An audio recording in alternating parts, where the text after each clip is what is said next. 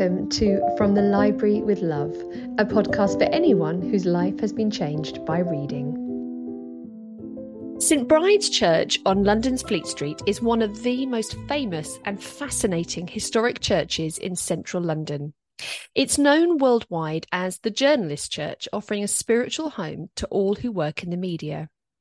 The story of St Bride's is inextricably woven into the heritage of the City of London, with a history that stretches back an astonishing 2,000 years. Its current rector aptly has a passion for history. The Reverend Dr. Alison Joyce was appointed in 2014 and says she probably has the most interesting job in the Church of England. It's my enormous pleasure to welcome Alison today. Welcome. Thank you for having me. My absolute pleasure. Um, Alice, I think we probably just should delve or start by delving right back. Or in fact, no, before that, actually, I'd love to know how you came to be appointed rector of St Bride's. The story I like to tell is that I got the job as a result of a tube strike. Um, I wasn't expecting you to say that.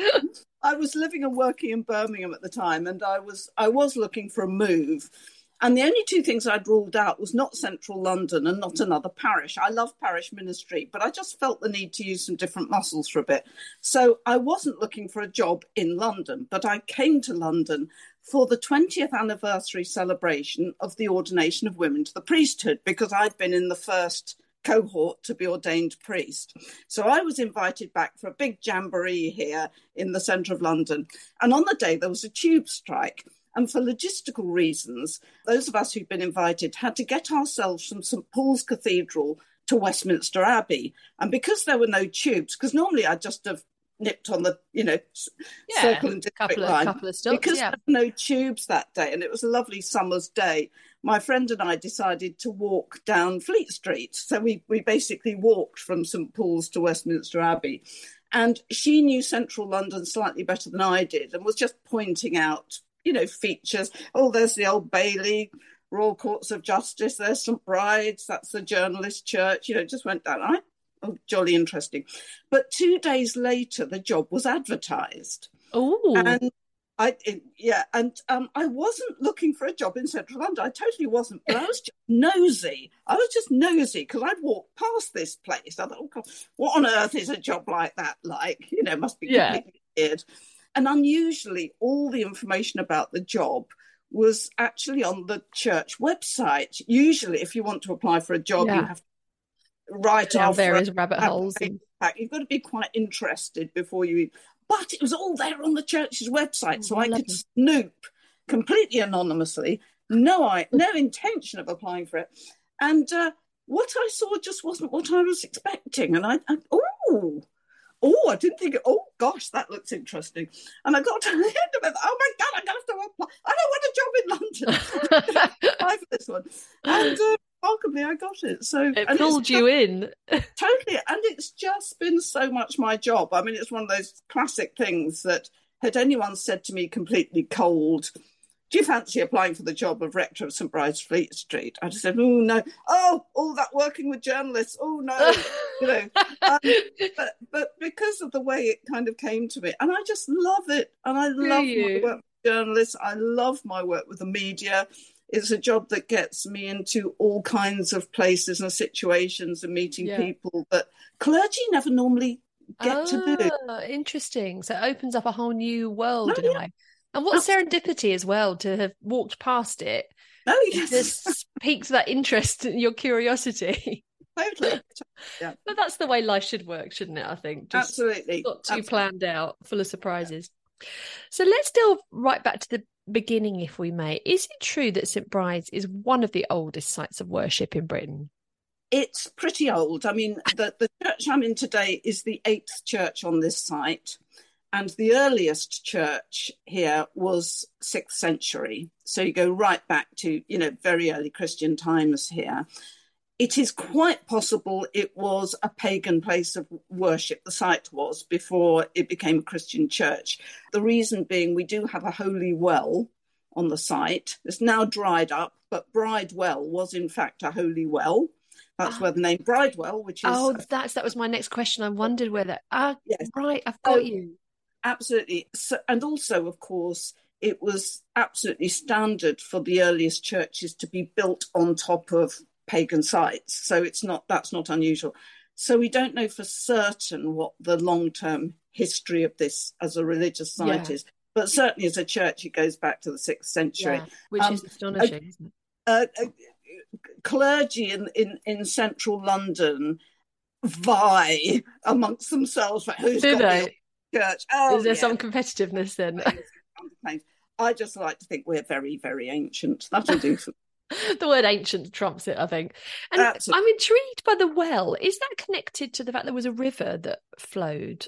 Is am I right in thinking that there was a river that oh, flowed oh, the, the Fleet under Fleet Street? The Fleet River is still there. The Fleet oh. River runs down to the Thames, and it is still there. It's just underground these days.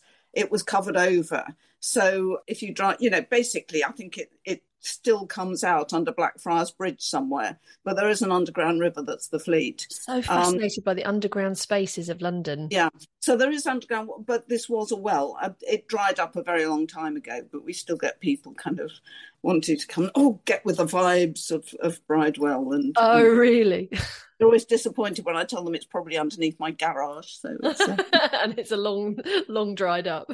Yeah, yeah. Um, but I do understand for the 17th century, Fleet Street was was obviously attracting the great writers and diarists of the day. I think Samuel Pepys was born in a house adjacent to St Bride's and was baptized yeah. at the church. Is that is that That's true? absolutely true. His father John had a tailor's shop right next door in Salisbury Court and it basically virtually connected with the church. Um, so his yes, he was baptized here. We've got actually, I have in my possession a, a copy of his baptism entry. Oh, his little brothers and sisters were tragically, a lot of them died very young. As did his brother, who I think lived to be a young adult, and they were all ba- they were all buried here. And his mother Margaret had her own pew here, so Did they yeah, absolutely. In those days, you paid a pew rent. You know, you didn't. Uh, you, you know, you, you oh, could have your own pew for for a sum of money. So um, it seems kind of poignant because a lot of the events that we're going to discuss in a minute, he obviously wrote about um, yeah. so vividly, and so I think it was during the Great Plague of 1665 mm-hmm. that I understand the court of Charles II, along with the wealthier inhabitants of London, fled the city in fear. But of course, the poor Paul had no choice but to stay. Mm. And I mm. hope I'm right in saying that over 2,000 people died in St. Bride's Parish. Is oh. it true that the vicar of St. Bride's, I think he was called Richard Pearson, chose to remain and at the height of the plague buried something like six or over 600 people within a month? Yeah, that's absolutely true. And I can I can vouch for the actual number because I've handled the plague register, the burial register for the Have plague? And still oh, wow. I've accessed it. It's in the Guildhall Library. I've had it through the London Metropolitan Archive because when I was researching all of this, I was just really interesting. And yeah. I have handled the register in which the deaths are recorded. Oh. So the fact that there are, you know, 636 people he buried in September, and on the 11th of September 1665, he buried 43 people. I can vouch for that because I counted. and it, and what's so heartbreaking about those entries is uh, firstly, he just signs the bottom of each page. Normally, when you bury people, you sign the register against each burial. He just signs the bottom of the page because there because are so the sheer many. quantity of it. Yeah, and also he's he's burying whole families. He's burying people whose names he doesn't know. I mean, you you find entries that say a poor man we found in such oh. and such a street. It, it's heartbreaking. It's hard and, to wrap your head around those the numbers. Uh, and and also the fact that Richard Pearson stayed. I mean, most of the clergy fled for the hills. I'm horribly afraid I might have been one of them.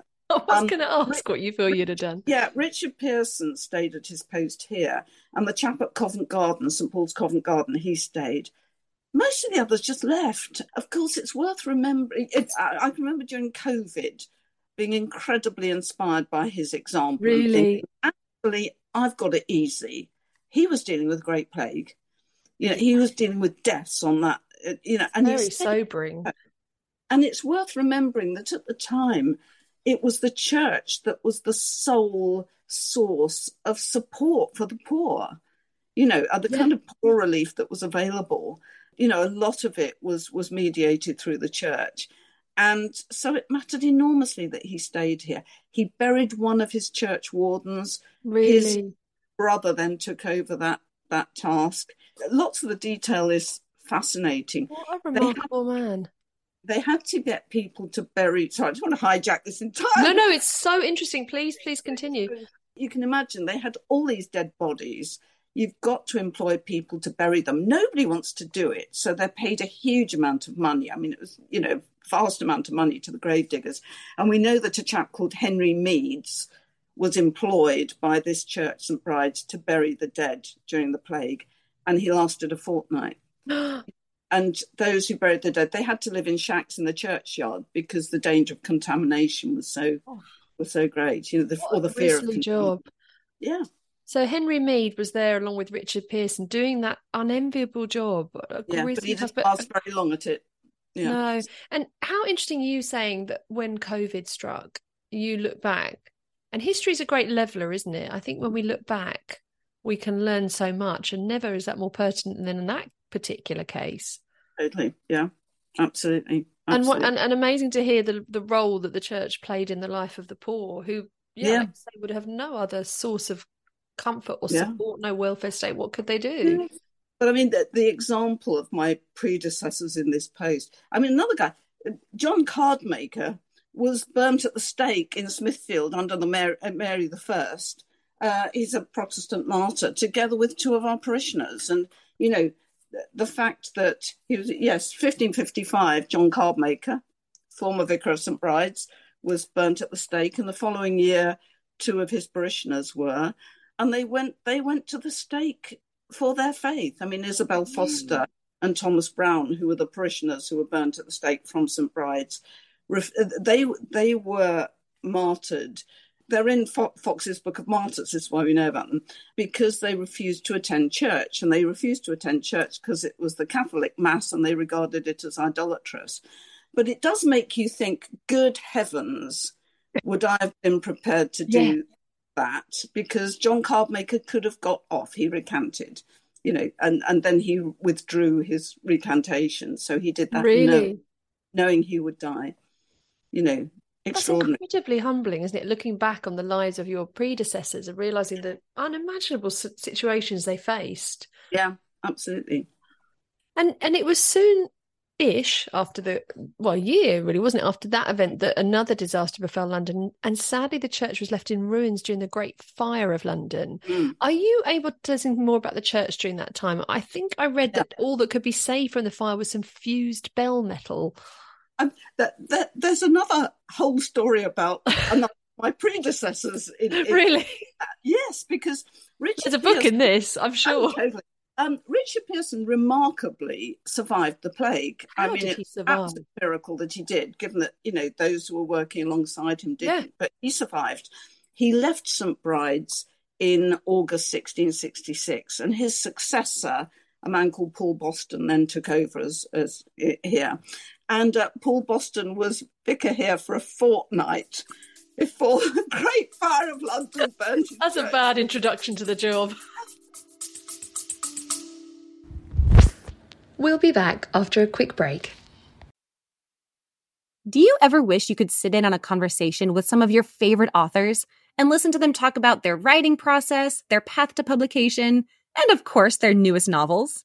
Hi, I'm Marissa Meyer, best-selling author of The Lunar Chronicles, and I would love for you to check out the Happy Writer podcast, where every week I talk with other writers about books, craft, inspiration, and how to bring a little more joy into our lives. The Happy Writer is available wherever you get your podcasts or find us on Instagram at Happy Writer Podcast. Absolutely. what is absolutely astonishing about Paul Boston, and again, you know, one is so inspired by the examples of one's predecessors. Paul Boston, who has this crumbling, and it, it's just a pile of red hot crumbling waste, really he continues holding services in in the churchyard. He had a little, tabernacle built in the churchyard, so the worship continued, and he was there until about 1671 when Christopher Wren was kind of putting the foundations down for the next for the, the, the, the subsequent church, the outline of which you still see today, because the walls and the spire are still original Christopher Wren's. So, um, so Paul Boston is there. He keeps the the church going and the worship going, and uh, he leaves at about that time. And he, I think, I suspect he was ill because he left a will at about that time, and he left some money for the poor of the parish who'd been whose lives had been ravaged by the Great Fire. He left some money also for the church to buy some communion plate because, of course, so much had been destroyed and we didn't have a chalice and paten that was ours at the time. And those are the two vessels that I use every Sunday morning. Really? And one of them has the name Paul Boston engraved in it. So every Sunday morning here, I have a direct connection with the Great Fire of London in celebrating communion using vessels that we bought with the bequest from Paul Boston. Like a tangible and, link to the past. And he's named in them, you know. And I love that we're talking about him, you know, that that yeah. we're using his name and his predecessor as well. Because I mean the fact that he carried on preaching. Yeah. Yes, yes. an amazing again, example. All the adversity. And if ever I have a bad day, I just think about you think back about Paul and Richard. What a bad day looks like. I didn't have to fight, fight fire and pestilence and famine and disease. Absolutely, totally. Although you have had to fight, you know, you have had COVID to contend with, so we, you know, mild by comparison. well, I suppose had its challenges. It's just it's staggering the weight of history thinking about yeah. the various trials um, that the church has undergone and, and the incumbent vicars have had to go through. So it took I think nine years for St. Bride's to reappear from the ashes of that fire, I think under the direction of Christopher Wren. Yeah. Are you able to tell us something of the story of the church spire inspiring the distinctive design of the wedding cake? Oh, yes, yes. Christopher Wren, of course, had a very distinctive style, and mm. ours is, is often known as the wedding cake spire. And uh, the story is absolutely true that there was a, a, a baker in Ludgate, which, um, which abuts Fleet Street, so just up the road from here, who could see St Bride's spire from, from where he was working. And he created a wedding cake based on the spire of St Bride's. And these were very popular, partly because it's very novel and distinctive, but also apparently because he used to use a particularly fine uh, kind of French brandy in his cake mix, which is a detail people don't always know. And, really? Uh, so, and there, there are various versions of the story. One's one version very much associates it with him wanting to marry his boss's daughter, who was a woman called Susanna Pritchard. Now, it is absolutely true that he married Susanna Pritchard, and we know that because we've got a bit of her wedding dress. And we've Have got you? Party dress yes indeed. We've just had it we've had it conserved. We're waiting for a new display case so hopefully that will be on display very soon. So we've got you know occasionally i hear american tour guides are usually american tour guides outside of course there's this myth that you know is hang on a minute hang on it's all true. We've got the, we've got the dress to prove it. Um, so um, it's it's slightly unclear. I've I've seen conflicting evidence about whether Susanna um, who was to become Susanna Rich, was the daughter of his boss, or whether she was just a woman he wanted to marry. So right. I, but you know, the, the, you, these stories gather yeah. their kind of embellishments. So, um, but, but it's, it's a wonderful story nonetheless. Oh, and we should have, we should have patented it. We should have patented that design. Oh my goodness! Can you imagine? I mean, you know, when you think how many how many million billions of wedding cakes have since oh, been made yeah. in that distinctive design.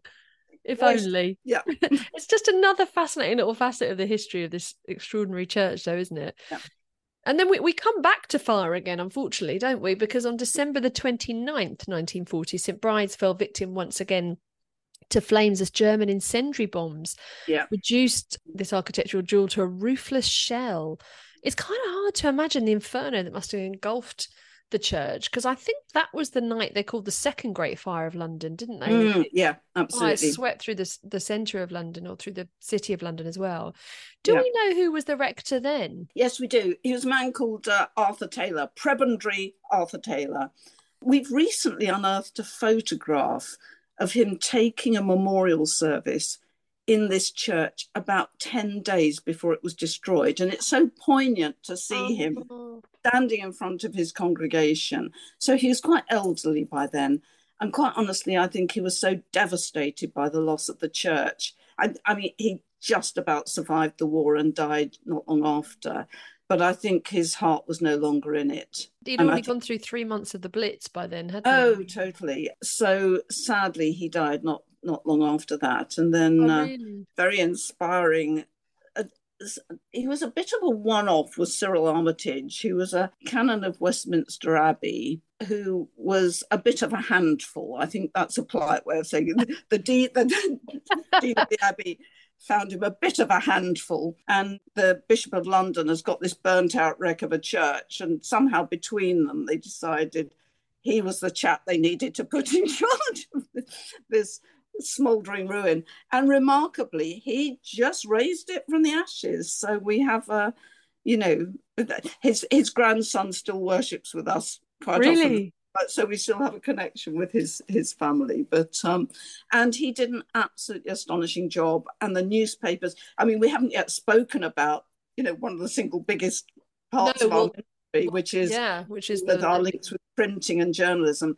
But um, Cyril Armitage very much got the, you know, the newspapers on board. And I do love the fact I have been told that one of the newspapers that helped contribute towards the rebuilding of this church was the Jewish Chronicle.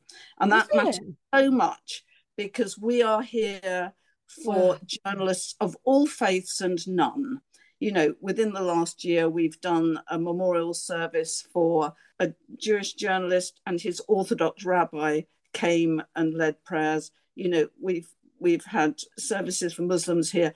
We are here for journalists. It is a sacred space. It will always be, in essence, a Christian service because you know that is what we offer.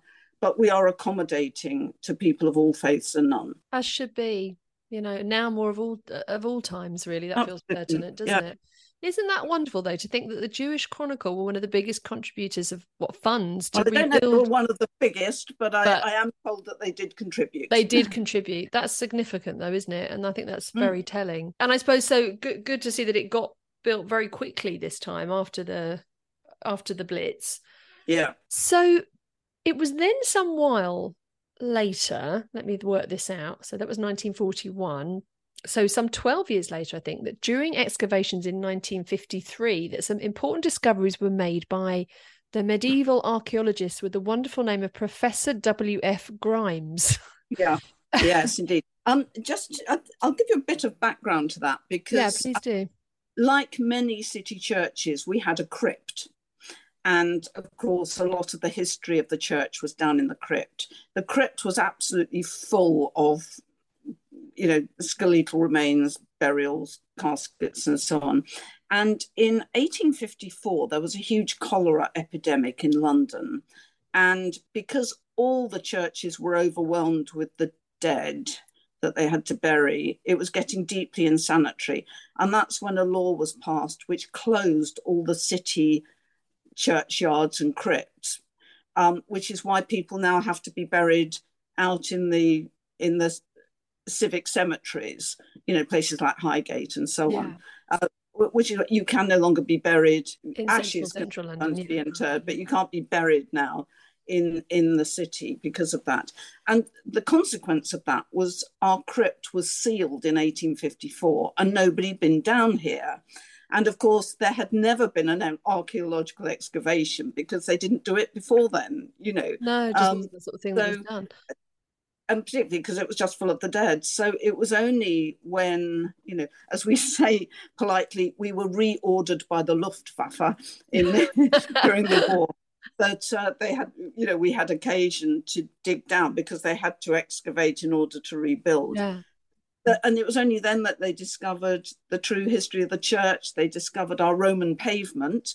We have a Roman tessellated pavement dating back to AD 180. You know, various Roman ru- ruins here. We have a charnel house full of the bones of my medieval parishioners. You know, and all of this was discovered during that excavation.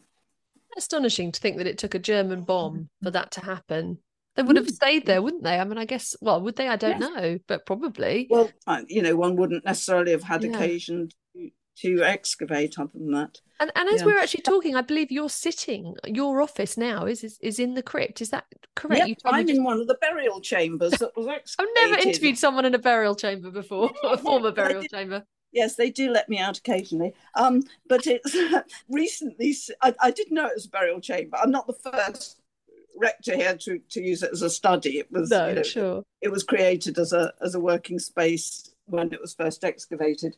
But it's a fabulous vaulted. It's a very large vaulted room. It's fantastic. But I was slightly taken aback not long ago, about two or three months ago, to see for the first time a photo of this room when it was full of bones, and it was just full of bones. So, uh, good job I'm not spooked by that. And occasionally, if I'm down here at kind of very late at night and I'm the only work person on the premises, I so good job I'm not spooked by this. That's quite yeah, that's quite a jarring moment, isn't it? You think when your desk was was a charnel house. Absolutely, yeah. I mean, I'd have, I would have done anything to be present at those discoveries. I think it's just yeah. for me so fascinating to think that this the walls of the keepers is so much history.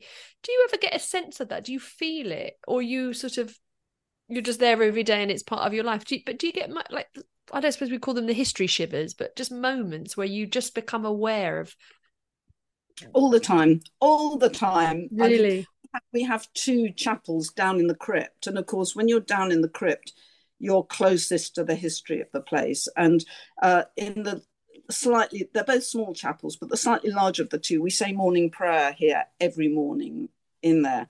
And where I sit, I can see the Roman pavement. I can see the 11th century and 12th century walls of the earlier churches. And you are down at the level of the original London, because of course, London these days is higher up than it used to yeah. be. And the river, of course, is narrower and deeper than it used to be. So you have a real sense of of of just connecting with the antiquity yeah. of the place. And there's something, you know, T.S. Eliot talks about the experience, it's in Little Gidding, of kneeling where prayer has been valid, kneeling where prayer has been valid. And occasionally you get such a sense of that. And the other little, we've got a little medieval chapel where, funny enough, I did a wedding blessing in there last week. Just a couple and the photographer and me, this tiny little chapel. And I think it's a it's a 14th century space, you know. And you just think about all the events in London that those walls have seen, mm-hmm. you know, and the joyful ones and the tragic ones. And just the prayers of the centuries are so soaked up in the walls here. Must be. Those walls must sing with stories. They must have just absorbed yeah. so much of the feeling and the passion and the and the history that's passed through it. It's hard to get Absolutely. it's hard to get your head around the enormity of that history. You looking yeah. at a tessellated Roman pavement every morning. Yeah. And, and something sunk down into the ground of that history. That's right. And something we're actively recovering at the moment is our links with Bridget of Kildare, because our St. Bride is Bridget of Kildare. She is our patron oh. saint. So we're Irish. We are Irish. We are we were founded by Irish religious in the sixth century. And so earlier this year, I actually I had a sabbatical and I went over to Kildare um, just to get with the vibes of St. Bridget. And on the back of that, because next year is incredibly significant because it's the 1500th anniversary, 1500th anniversary of the death of Bridget of Kildare next year. And there's going to be that Ireland is making her day a national holiday. Right. That they're elevating her to their matron saint. St. Patrick's the patron saint. St. Bridget of Kildare is going to be the matron, matron saint. saint. Oh, I need to find out more about this. Um, amazingly on St. Bridget's Day, which is the 1st of February next year, on the 1500th anniversary, I've been invited to go and preach at Kildare Cathedral. Have so you? So we're really making links between St. Bride's Fleet Street and yeah. our mother church. Oh, the is, mothership is calling. absolutely, in, in Kildare. So, and again, that is so important for kind of ecumenical reasons because most of, of St. Bridget's is very much an Irish Catholic saint in many mm. ways. Even St Bridget's Cathedral in Kildare is Anglican, funnily enough, but she's very much a, a, Catholic saint. And the fact that we work together with our wonderful brothers and sisters in the Irish chaplaincy here in London, very much a Catholic organisation. Mm. And actually, Bridget cuts through all of that. You know, the Celtic tradition with its focus on creation and peace and all of that is so important. That's extra- extraordinary. I wasn't expecting you to say that. Mm. To, to, encompass mm. so much faith as well as history. Absolutely. Yeah. So I feel we we should probably talk about journalists and yeah. um and the connection between the church and journalists. Can you tell us a little bit more about the famous journalist altar and some of the notable journalists remembered yeah. by the church and supported by the church? Of course. Yes, indeed. Quick bit of background before I get there. We were the mm. printers' church from the year 1500. So our, our links with the world of journalism actually start with printing centuries before. And there's a whole story connected with that. But just to fast forward to your question, uh, because the printing industry was set up in Fleet Street, this is where the journalists worked. This is where the newspapers were set up. So we were the printers' church first. We were then the church of the newspapers and church of the journalists, which we have been ever since there have been journalists. So, um, you know, it's always been part of what we do. So the story behind the journalists' altar is that uh, you may remember that uh, when John McCarthy and Terry Anderson were ta- held hostage in Beirut for all those years, who who were uh, Terry Waite was also, but but the journalists were, were um, John McCarthy and Terry Anderson, and uh, vigils were held for them here, while during their captivity. They were not forgotten here, and it was that experience of holding vigils, and on his release uh, John McCarthy came here for a special service oh, commemorating his release. And he was back here again in, I think, 2021 to mark the special anniversary, 30 years since his release. So he came back and we recorded a, a program for, I think it was um, a, a, Radio 4 program, Archive on 4, yeah. just reflecting on his experience of being released. So he came back here for that. So it was that having that special place as a focus then gave rise to the idea we should have it as a commemorative place within the church dedicated to journalists. And all journalists we record there. We have so many plaques, we can't put them out all at the same time.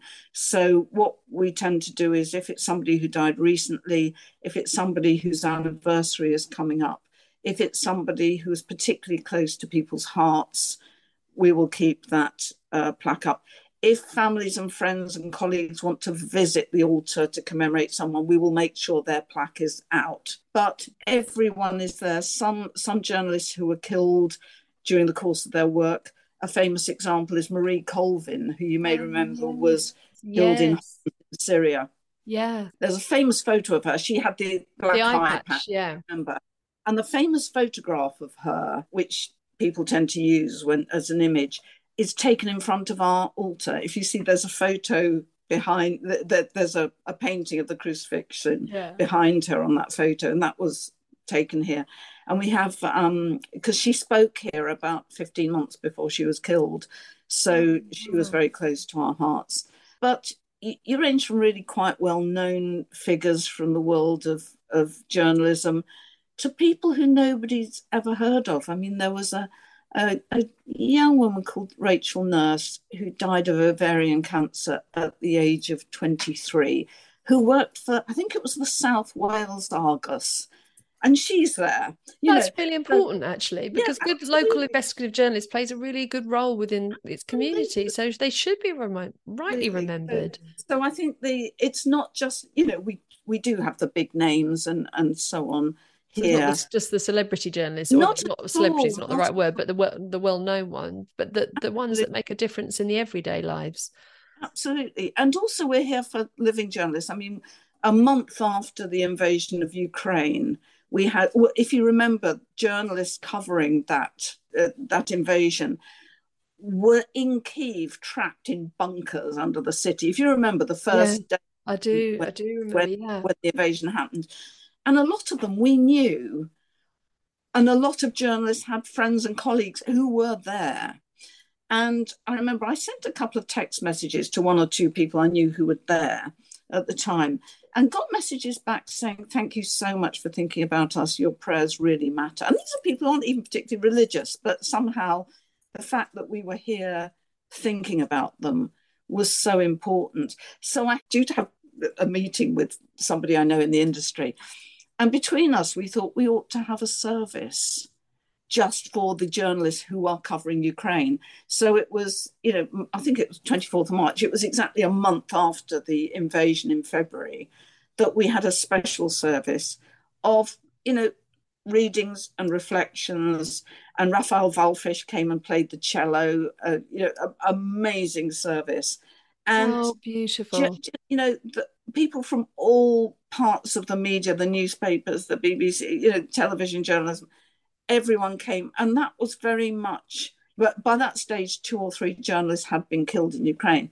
But that was more importantly, just such a statement of affirmation and support of the journalists who were out there you know yeah and continuing the work that they do in a way because you're shining a light on Absolutely. what it is that they're trying to achieve and you're a focal point for that absolutely and the current you know heartbreaking heartbreaking conflict in in israel and gaza oh uh, yeah i think you know that i i was actually in israel yes. when when Can the conflict broke out that? i will yes and but while i was there 11 journalists were killed I think it's now something like 68. We have six plaques on our journalist altar oh, containing the names of journalists who have been killed during the conflict that broke out that high.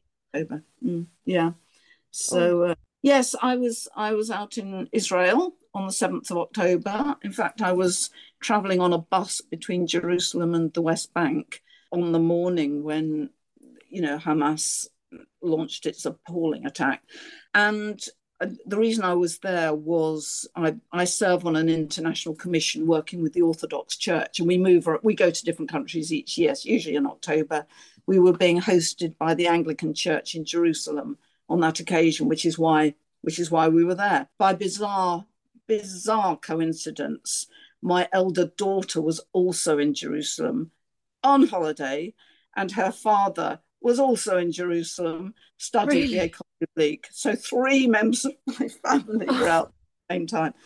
And it was a very, very chastening experience to be out there.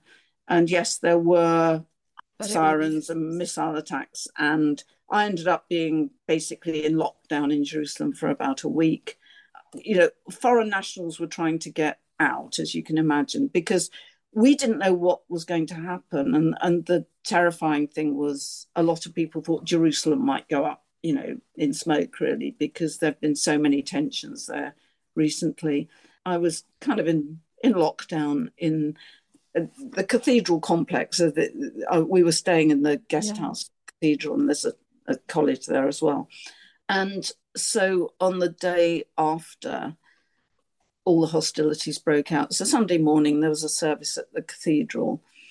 And, you know, amidst all the horror and the fear and the escalation of violence and you know, you just thought, what is going to happen here? Mm. And the full horror of what Hamas had done was becoming apparent. But also, one was so fearful for you know the women and children of Gaza and, and all of that. You know, your heart goes out to everyone caught up in these horrific yeah. events. And, and to be absolutely caught up in it as well, and not yeah. knowing what would unravel from hour to hour. Um, and so you know, because we were there in the complex, we we had a service on the Sunday morning. This is the day after it all happened, and I was there in this cathedral, St. George's Cathedral in Jerusalem. And it was a service that was bilingual. It was in English and Arabic, completely bilingual. We were there, a lot of Anglicans, but also all my Orthodox brothers were there as well, because they were there as part of the, the, the commission I was serving on. And bizarrely, there was just this profound sense of stillness and sanity and prayers for peace amidst all the chaos. So I'm I'm I'm still quite affected by that experience. It's incredibly moving to witness that and to have that that stillness in such you, you, we all see those images they're almost sort of burnt into our brains aren't they you don't imagine yeah. a moment of stillness to in in the midst of such mm. chaos no and in the the next few days i mean i spent quite a lot of time in there's a little chapel in the cathedral and because you know we carried on with the work of the commissioner weirdly because there was nothing else to do oh, so we did right it became um, more important than ever most of the people with me had to get out and were you know were trying to get other flights. I was flying with a carrier that was still flying. Most of them didn't. Most of them were cancelling flights. And it seemed sensible just to stick with that one. So I was one of the last to leave. So more and more people left. But, you know, when there were spaces, I found myself going back into that cathedral and just spending time there. That. How's yeah. that changed you? Has it um, changed um, Yeah, I think I feel far more connected with the grief of the world than I've ever done so before. Because, right. you know, I think we're all affected by the horrific things you see on the television screen, but somehow if you've glimpsed it that closely, it starts to feel, you start mm. to feel it personally in a deep, deep way. So, you know, we pray for the peace of the Holy Land every single day here, and our hearts are out with, go out to the Israelis and the Palestinians, you know, and they are, it is such a beautiful country that mm. is so ravaged by war and conflict and its terrible, turbulent history. It's almost it's inconceivably painful, and I I feel like there just seems to be a lot of pain and conflict and anger. We're a very polarized. It feels to me, anyway, that we're a very polarized world right now. Mm. How do you do you feel that we find a way to keep searching for hope? Yeah, and um, for light because that's so important, yeah. isn't it?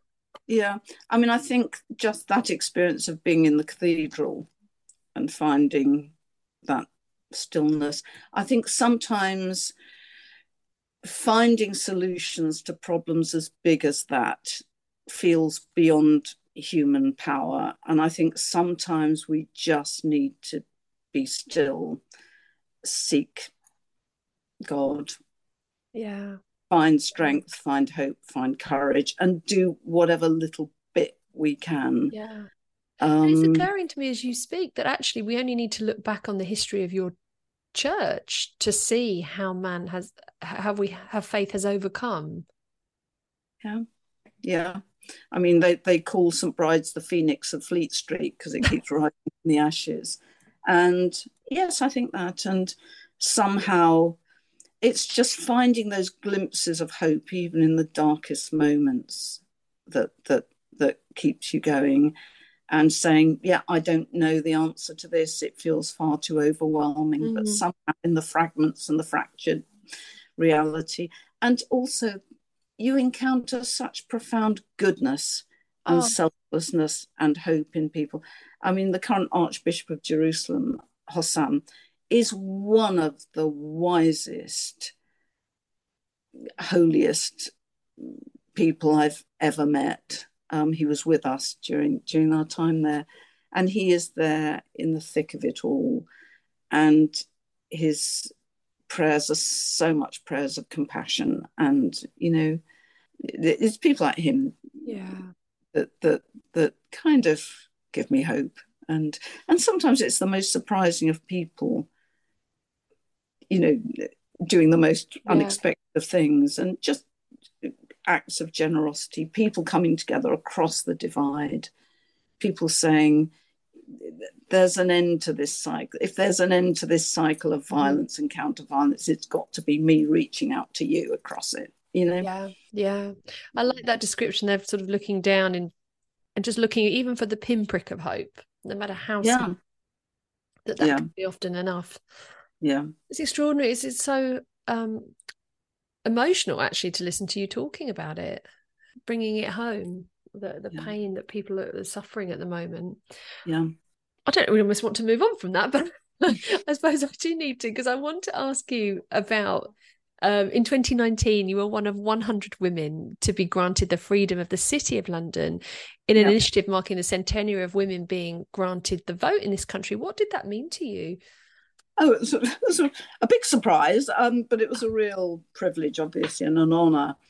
And in a way, I mean, it was wonderful that that event, the centenary of that event, was being marked in that way, and kind of shocking to think it's only been hundred years. You know, my my grandmother was born before women had the vote. You know that, and it's kind of quite shocking, but also in a funny kind of way, it felt significant because it symbolized how the church is so profoundly connected with the life of the city.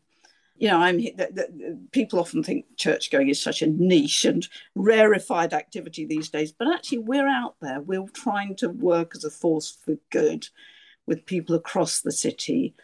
The church is is deeply involved with many of the the ceremonies, the ceremonial of the city, and it's it's wonderful just to be able to be connected in that way. So I think it, it was meaningful in all kinds of different ways. yeah, ways. I'm not surprised because you're right. 100 years, it doesn't, you know, in in the span of things, it doesn't really feel that long. Not when you look at it, you set it against the wider history of St Bride's. It's a drop in the ocean. Um, yeah. Um, and I think, you know, to me, it's wonderful to see women being recognised for their achievements and, and given a voice and a platform. And so this feels actually like quite a timely place to discuss a woman who was never granted that fundamental right and whose voice and memory have sort of tragically become intertwined with her death. And I hope I'm right in saying that it was on the 16th of January 1864, Mary Ann Walker, known to those who loved her as Polly, married William Nichols at St Bride's, Fleet Street. And on the 31st of August 1888, her body was found just over two miles away in Whitechapel. Um, so today, I'm sure when people listen to this have probably guessed the connection with the word Nichols, but today her name most often appears in works that focuses on her killer, Jack the Ripper. Can you tell us a little bit more about this woman and her life as opposed to her death? Yeah, certainly. Um, and if I, I probably I need to explain how I came to discover. Yeah, please do. There's a whole industry of Jack the Ripper trails around oh. Whitechapel. You know, oh, it's, it's yeah, it's a tourist, tourist in its own right. And, um, a, a charity called Beyond the Streets set up an alternative tour which didn't talk about the killer at all. It just told the lives of the women.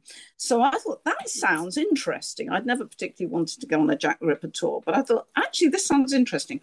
So it was a summer's evening in, uh, I think, at the end of May in 2018, and I turned up.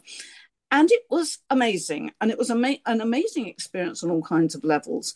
Firstly, because you discovered so much about the conditions in which, you know, working class Victorian women, particularly those who are down on their luck, the, the kinds of, of circumstances they found themselves in. It was startling because Beyond the Streets, who, which is a charity that works with women affected by sexual exploitation in London today, were drawing parallels between their plight and the plight of women in London today, uh, many of whom, of course, are from Eastern Europe. Those are the ones who often get kind of drawn into the sex trade and so on. But my ears really picked up when a part of the tour, one of the the, the, person leading it said uh, spoke about Polly Nichols and said she was born just off Shoe Lane. Now Shoe Lane is about hundred yards from where I am currently sitting. She was a parishioner of ours, so my ears pricked up. Good heavens, this woman was a parishioner. So I came away and did some research. And it was then that I discovered that she had actually been married here in 1864, as you said. She, so she'd been born within 100 yards of the church. She was married here. She married a printer. William Nichols was a printer who lived in Bouverie Street, just the other side of St. Bride's. So their whole life was based around here. And most of their married life was, you know, in, in and around this area.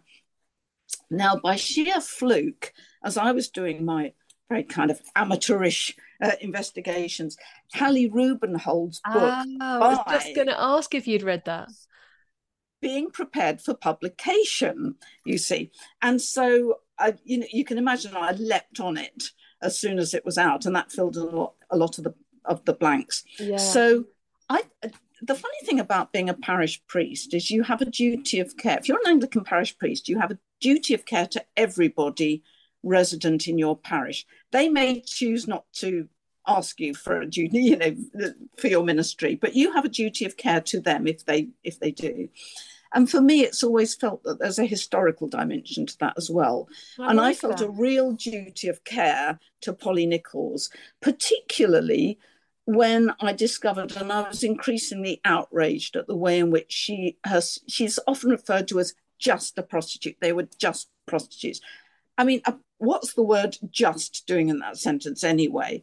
But more than that, she wasn't. You know, she was a respectable married woman who had five children. They, she and her husband had a flat in the Peabody Flats for part of their married life. And you had to be judged morally upright to be considered for one of those flats. So that is her background. Now, her life fell apart, her marriage fell apart, her husband was unfaithful. It looks as if Polly Nichols had a problem with alcohol. So, you know, a lot of events kind of overtook her, really. against her. She ends up destitute. And of course, these were the days in which children were regarded as the property of the father. She ends up with nothing. She's destitute. And uh, it was on the 30th of uh, August 1888 that she was in a doss house in Whitechapel and she didn't have the fourpence she needed for a bed for the night. And that's why she was out on the streets at the night of her murder. Now, having so I, I felt quite impassioned about yeah you know, claiming, angry oh totally and particularly given the parallels with life today i think that was the other dimension to it so on what would have been her, I think, 173rd birthday, because her birthday was 26th of August. We, we had a service for her here. We had a service for her here. And we used it as a fundraiser for Beyond the Streets. So we very much tied it in with their work and to support that charity. And we sang hymns that would have been sung here at St. Bride's during her lifetime. So we had some good Victorian hymns. We had some Eastern European modern choral music very much reflecting the tradition of the of the women who are affected by sexual exploitation today, many of whom come from those backgrounds. And um, we raised a lot of money, and it was it was extraordinary. And and you know, it was. Oh, I would have loved to have heard of that. And at, at the end of that, at the end of the service, somebody came up to me and said, "You should have a memorial, you know, a, a stone memorial to her in in the church." And I thought, yes, we should. So I said to the congregation, Do you think we can raise the money for this? And I mean, it, they're not cheap, you know, you're talking thousand pounds to probably about two thousand pounds for for a, a, monument like that. And I had the money in a fortnight. Really? Was, just came in. Um, so that's why we put the plaque up. And it was it happened about three days before the, the first lockdown. This is in March 2020. Oh, you got there just in the nick of time.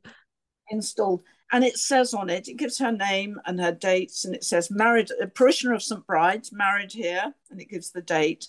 And uh, it says at the bottom, remember her life, not its end, because that's the message. Remember her life. This was a living, breathing, precious human being, a child of God. Yeah. You know, it's so important to remember that, isn't it? Because I think these women their dignity has been stripped from them by the treatment over the years, hasn't it? Of you know us tramping around on tours and guessing yeah. at the, the, identity of a killer. Well, who cares really? Actually, these right. were women, mothers, sisters, yeah. wives, human yeah. beings right. who did not deserve that. Why do you think we're so fascinated with the life of Jack the Ripper when the victims are much more deserving of our attention? Why? Why is that? Do you think it's it's true of it's true of murderers throughout history. I yeah. mean, Peter Sutcliffe. I wonder how many people could name his victims, oh, right. other right. than people who were directly affected by those yeah. appalling murders. And I just think it's, and I think particularly when it's violence against women, I think that's that's it. And very often when you read transcripts, particularly historic transcripts, but sometimes shockingly more recently, the assumption that the women were somehow to blame or complicit mm. in some shocking. So I think that's why it's so important that we reclaim those stories. Really Absolutely. And, Absolutely. and there's a, there's a little coda to this story. Um, to uh, I'll, I'll, connect with Polly Nichols because uh, during during lockdown, um, I, I got into the music of uh, a folk duo called O'Hooley and Tidow. I don't know if you've heard of them. You um, you know the BBC TV series Gentleman Jack. Yes. I don't think you ever saw I've heard right. of it. yeah. They they composed the song and performed the song that covered the credits at the end. So it's a brilliant, they're brilliant, wonderful original two women, um, folk musicians, and they composed this song. And I I just love their music. I love their music, and I listen to a huge amount of O'Hooley and Tidow. Um, I'll be looking them up. Oh, do they're fabulous. So I sent off all their CDs. Love their music. Anyway, at some point in the middle of lockdown, I suddenly thought Polly needs a song. Polly needs a song, and I need O'Hooley and Tidow to write it. So I contacted them through their website. They quite what they thought this mad vicar from the middle of London. Can you write a song about a victim of Jack the Ripper? But um, I did, and I sent them a copy of Hallie Rubenhold's book. oh, did you? They could have a bit, and they got straight back to me and said, "Right up our street, we'll do it." And so they've written the most fabulous song called Polly, and it's on their current album called Cloudheads. Um, it was released in April, and in at the start of November, third of November, they came and performed here at St Bride's. So oh, wow. Holly heard her song performed for her, and it was sung on the place where she would have stood to take her marriage vows. That's quite something. There's a real circularity there somehow. I Mm. love that you did that. Yeah, but but that's the best thing about the kind of Well, so your duty of care extended quite far to her. You know, when you think, you know, and and I, so I would definitely be listening to that and looking that up. And and for anyone who hasn't read The Five by Hallie Rubenhold, it is utterly brilliant.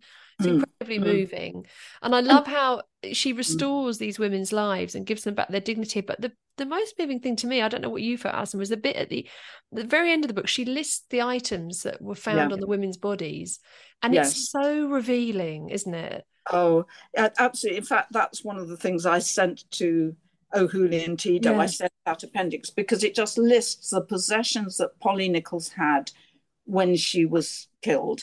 And apart from the clothes she was in, it's something like a broken bit of mirror, Yeah, a Nothing, piece of soap, you know, a scrap of a bit of comb or Exactly. And that's all she had. That's what she had in the world. And she was not unique. That's what's so No, shocking. this is the awful thing. You know, we, we're talking about this woman, this particular woman, but she was replicated, goodness knows how many thousand times over by Hmm. Yeah. other women who would have met ends like that, that didn't Yeah. go on to become notorious. So we'll never know their names.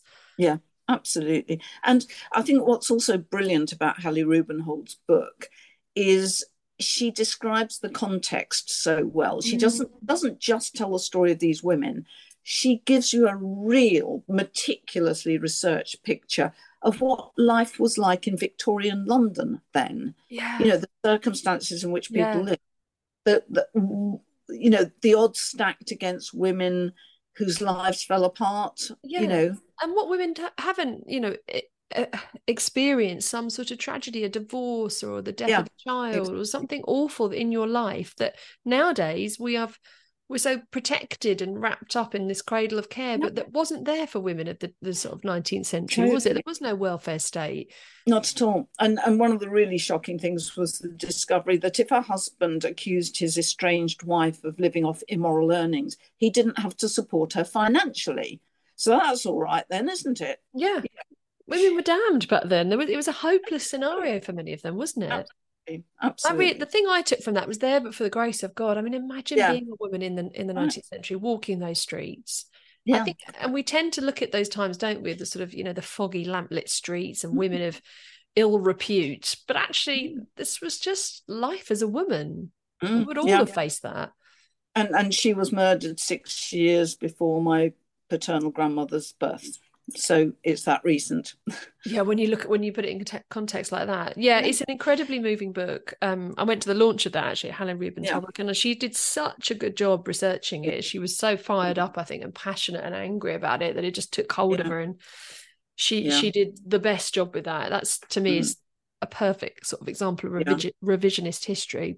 Yeah. And everyone should read that book. Absolutely, Every- absolutely, because as you say, it holds a mirror up to the times. It's not it's not a history book in a sense, is it? Because this is Mm. still happening now.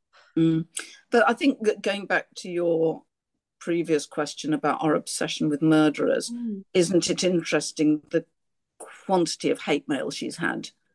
Oh yes, which yes. quite shocking. You think, what is that about? I know. I find that very odd. The the sort of the cult of, and it, I use that word cult because it feels like that of ripperology, and the sort of venom that was directed at her for daring to question yeah. the narrative yeah. around it. Mm. You know, mm. there's whole tourist industries built on that. It's a very odd, odd world out there. I think. Mm. Mm. delving into the murky world of that. Have yeah. we time um, just to, to finish by talking about another extraordinary woman called Josephine Butler, a social yeah. campaigner? Can you tell us about yeah. Josephine? Certainly. I mean, there have been another of uh, a number of women, um, particularly in the Victorian era, who re- and, and again they were going so much against the grain of their class and you know everything else um, really stepping out and, and speaking out against social injustice of course, Josephine Butler worked especially amongst impoverished women. She was outraged, you know, that there was this whole business about licensing prostitutes and, and enforced, uh, you know, women could be picked up, subjected to incredibly degrading treatment, assuming they were prostitutes having enforced medical examinations and then being certified to work as prostitutes. And it was outrageous. Often these were just poor women. And the whole thing was so appalling. And she campaigned to repeal that legislation. She was also passionate about education as well. So you have women like Josephine Butler, but she wasn't the only one because, of course, you've got Samuel and Henrietta Barnett, um, who founded Toynbee Hall. And interestingly, the Beyond the Streets tour, the alternative Jack the Ripper tour that I first did, spoke about Toynbee Hall because, of course, the Barnetts and Henrietta Barnett was very much part of that. Huge social reformers there in Whitechapel. And they promoted, ed- again, education of, of the those who, who were deprived of it.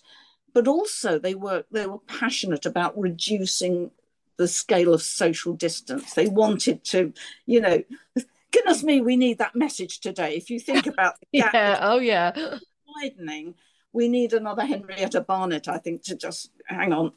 We need to we need to narrow that division now. Yeah. And Toynbee Hall is a fascinating place. I mean, it's worth a visit if you if you're in London because, like you say, in terms of social campaigning and reform, it was also the site the same year as Jack the Ripper was on the streets of yeah. the match women's strike, and so yeah, the women absolutely. there protesting against you know terrible conditions in that Victorian factory. So that seems to be like a kind yeah. of real microcosm of history, that place, Toynbee Hall. Um, and did you say we, we learn so much from history? We learn so much from history. And often I'm shocked to discover the parallels because I think we kind of assume we're progressing and you suddenly yeah. think, hang on a minute. you know? do, do you feel we learn from history?